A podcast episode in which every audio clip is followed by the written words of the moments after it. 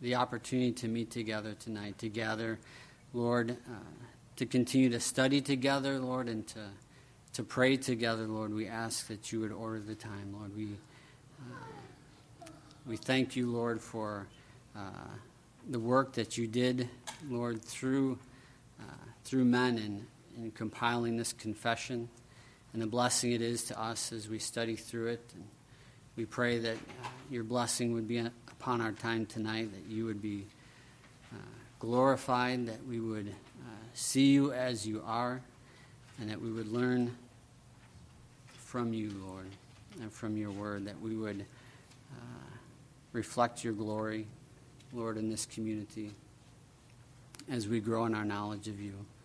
Lord, we pray that you would remove distractions Lord, and that you would uh, help us to focus on you. We give you thanks. We commit the time to you in Christ's name. Amen. All right, we're continuing through the confession tonight. We're on chapter 3 of paragraph 2. And uh, as I study the confession more, I'm more uh, amazed by the, the thoughtfulness that's in every word that the founders in, of the confession included. So let's read it together if you want to go to the next slide. Uh, uh, chapter 2, paragraph 3, or I'll read it. You can follow along. In this divine and infinite being, there are three subsistences the Father, the Word or Son, and the Holy Spirit. Of one substance, power, and eternity, each having the whole divine essence yet the essence undivided. The Father is of none, neither begotten nor proceeding. The Son is eternally begotten of the Father. The Holy Spirit, proceeding from the Father and the Son, all infinite, without beginning, therefore but one God, who is not divided in nature and being, but distinguished by several peculiar relative properties and personal relations, which doctrine of the Trinity is the foundation of all our communion with God and comfortable dependence on Him. So, that uh, section in bold there's what we're covering tonight. As Mr. Law mentioned, we're going to hit a little bit on the practical side of the application of the doctrine of the Trinity. So, of the children, who can tell me, are there more gods than one? No. How many gods are there? One. There's only one God. And how many persons? Three. All right. And three persons. Very good. And who are they? Father, the Son, and the Holy Spirit. Very good. God the Father, God the Son, God the Holy Spirit. So, uh, Mr. Laws included the Trinity basics in our last few meetings, which summarizes summarizes that God is one, God is three. The three persons are each fully God. Each of the persons is distinct from the others. The three are related to one another eternally as Father, Son, and Holy Spirit. So, as we start to transition into some of the application, I wanted to touch on uh, the importance of the doctrine of the Trinity, and, and this is a topic that uh, could be very deep. Uh, we've basically covered it in the last two sessions, Mr. Law has. Um, but a few of the points I wanted to highlight here. Uh, the first being the doctrine of Trinity is a distinguishing and central doctrine of the Christian faith. So, unlike other religions, uh, the Trinity is unique in that there's one God in three persons. The work of God, creation, redemption, consummation, can only be rightly understood as the work of the Father, Son, and Holy Spirit, unified in the purpose of the work, but distinct in the participation and contribution of each member. So it's a it's a foundational, it's a distinguishing doctrine central to the Christian faith. It's also a foundation, it's foundational to our growth and sanctification. And Mr. Law covered some of this in the last few weeks. The Father ordains and secures our holiness. The Son lives the pattern after which we are to be remade and then dies to pay the debt for our sin. The Spirit directs us to the Son and His work in opening our eyes to see the glory of the Son and in making us like Christ. So, our beginnings and our growth as Christians is rooted in uh, the doctrine of the Trinity.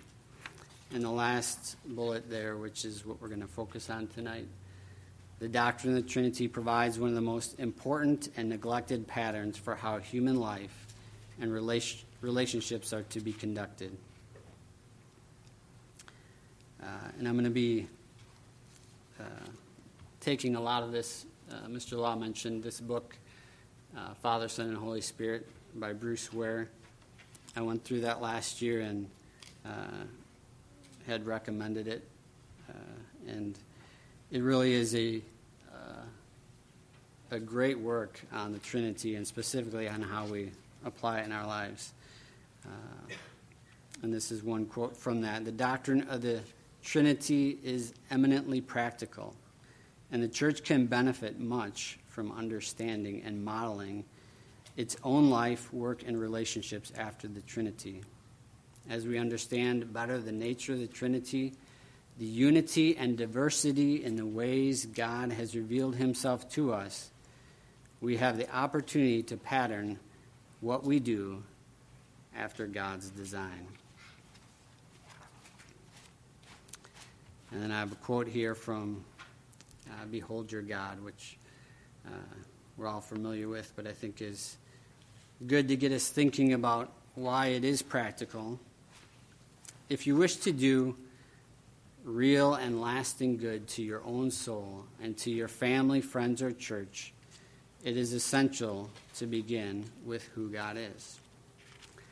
Uh, Bruce Ware emphasizes this. Uh, he says, I believe that many Christian people one day stand before the Lord, aware as never before that they spent too little time getting to know the depth and the wonder of who God really is, including his revelation of himself as Father, Son, and Holy Spirit.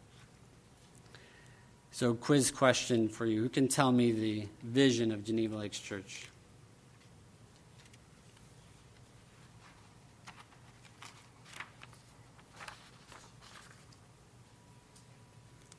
Anybody besides one of the elders?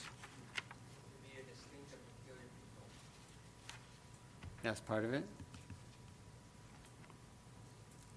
Anyone fill in the gaps on that? Well, it's to reflect the glory of God as a distinct and peculiar people, and I didn't put it up on the on the slides. Uh, so, in order to reflect God's glory, do you think it's important that we know who God is?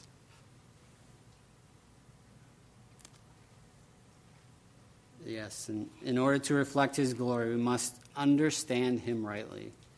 And we also must let that understanding work its way out practically in the way we pattern our lives and our relationships as His image bearers. So we're going to just take a quick look. Uh, we want to try to get through these teachings quickly to spend time in prayer, but at each of the persons of the Trinity, and just pull a few things that we can apply in our lives. So, first, looking at the Father, God the Father, in relation to His Son and Spirit. What can we learn by, by studying God the Father? God as He reveals Himself as a Father. So, first, we can learn from God the Father what true fatherhood really is. And this is a big subject, but just pulling a few things from that. Uh, first of all, the fact that as a father, he requires respect, honor, and obedience as God requires of his people that they respect him, that they honor him, and they obey him. If we are to father our children as God fathers us, we should cultivate in our homes a healthy atmosphere of respect for our authority. We do our children no service by allowing them to speak and act in disrespectful ways. Our permissiveness in allowing them to be both disrespectful and disobedient to us only cultivates the same sense of disrespect and disregard towards God the Father in heaven. But on the other hand, uh, God the Father also lavishes gifts on his children. He's generous in his care, love, and provision and protection. So you think there was any doubt in Christ that his Father loved him?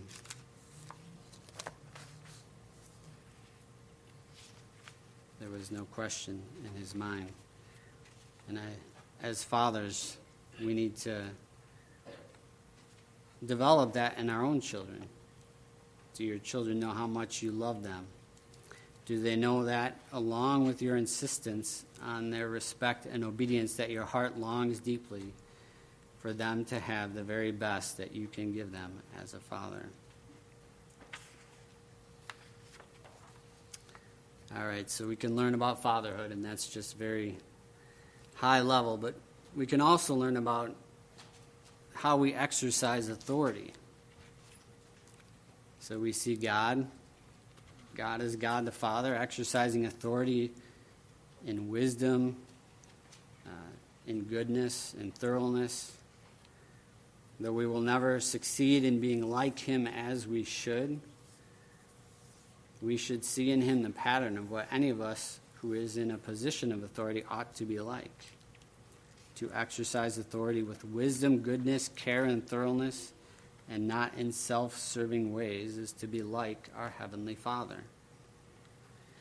And then, as part of that, we can observe how He delegates work.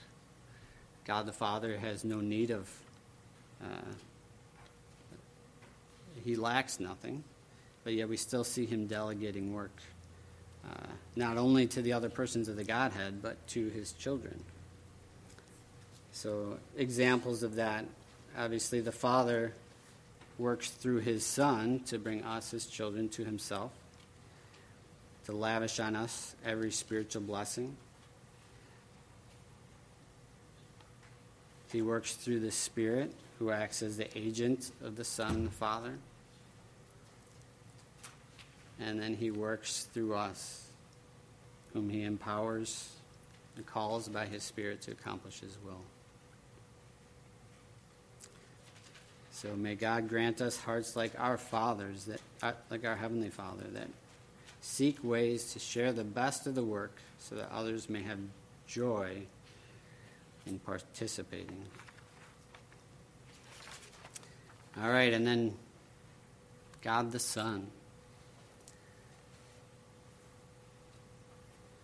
So, from the Son's relationship to his Father and to the Spirit we can learn much that we can apply in our lives. Uh, the first is by his example of submission. We see in the Son perfect submission to the Father. And this is, uh, as I went through the study the first time, one of the things that stood out to me how submission is godlike. Christ the Son, perfectly submitted. We can often think of authority as being godlike, but it is just as godlike to submit gladly and joyfully to rightful authority. And we reflect God's glory when we do so. Rather than despising authority, or even rather than yielding to authority with a grumbling and begrudging spirit, we learn from Jesus what true submission looks like. All right, and then secondly, from uh, from God the Son, we learn about the power and the unity, power of unity and harmony in authority submission structure. So again, referring to. Uh, Christ's submission to his Father, we see great love between the Father and the Son. This example in the Trinity of authority and submission lived out in perfect harmony, expressed beautifully in the life of Jesus. So, as an application, we can think of all the authority submission relationships we have and how much more blessed those would be if we were in relationships like the Trinity. And then finally, uh, we can learn from the love of the Son for his Father and the love of the Father for his Son. So, what is one way that we show that we love God? According to John, keep, by keeping his commandments. So, we see in Christ that perfect example. John 14:31 says, "I do as the Father has commanded me, so that the world may know that I love the Father." And then we also see the Father's love for the Son in his delight that he showed of him, in what he required of him, and in the honor given to him. At his baptism in Matthew 3:17, God the Father said, "And behold, this is my beloved Son, with whom I am well pleased." So, did God love the Son when He asked the Son to go to the cross? He did. The Father showed His Son the highest honor by giving him the mission by which he would win the right to rule as King of Kings and Lord of Lords. Philippians 2 9, therefore God has highly exalted him and bestowed on him the name that is above every name the Father's love for the Son led him to favor his Son for this highest of all privileges, which required the payment of the highest cost. Bruce Ware says true love is wrapped in relationships.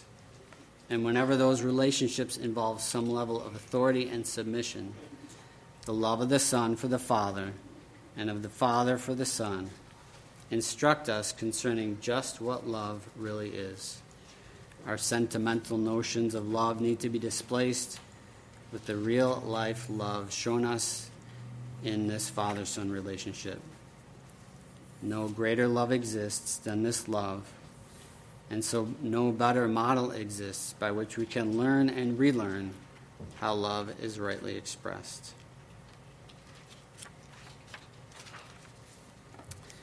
All right, and then in the third person of the Trinity, we see applications from the Spirit in relation to the Father and the Son.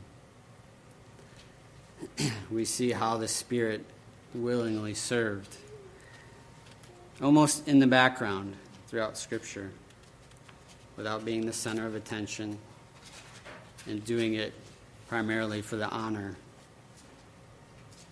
of the Father in creation, redemption, and consummation, the Spirit willingly accepts the role of supporter, helper, sustainer, and equiper. And in all these respects, he forsakes the spotlight. For many people, it's difficult to take the behind the scenes position. I actually prefer the behind the scenes position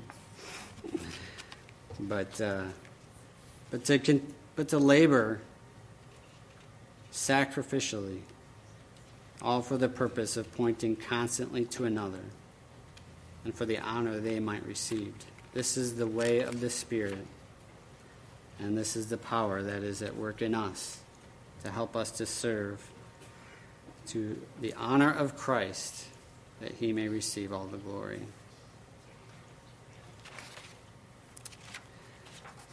All right. In summary, and I know this is going quickly through what really there is a lot of material on. As we study the doctrine of the Trinity, we can better reflect God's glory as we pattern our lives and relationships after the persons of the Trinity. After the Father, the fatherhood of God the Father, and his great wisdom, goodness, and care, and thoroughness in his authority and his delegation, the submission and obedience of the Son, and the extraordinary love of the Son for the Father, and the Father for the Son, and the willingness of the Spirit to serve unnoticed and for the glory of another. And in summarizing it all, in the unity and the harmony of the love relationship within the Trinity. Uh, I'll pull this quote from Bruce Ware as well, uh, which I think is pertinent to uh, the day in which we live. We must here resist the lie of our culture that says the only way that we can exist happily together is if we always and only acknowledge everyone is exactly the same. Unity is not sameness, and harmony requires differences working together. Without question, there are aspects of the doctrine of the Trinity that are beyond our comprehension but since God has deemed it good and right to reveal to us what He has about the Father, Son, and Spirit, how they relate and work together, we must endeavor to understand what He's told us. We should look not only to the commands of God, but also to the roles and relationships among the triune persons of God to see what it means to live our lives as His images. We will experience the joy and satisfaction of human life only when we embrace, not resist, His created design. I think we can default to uh, the commands of God and sometimes forget the example that God has given us for relationships within the Trinity. All right, well, let's pray. Lord, we thank you for uh, the perfect example, Lord, that we see in the Godhead. We thank you for uh, the unity and the diversity, Lord, the harmony, Lord, the different roles and relations.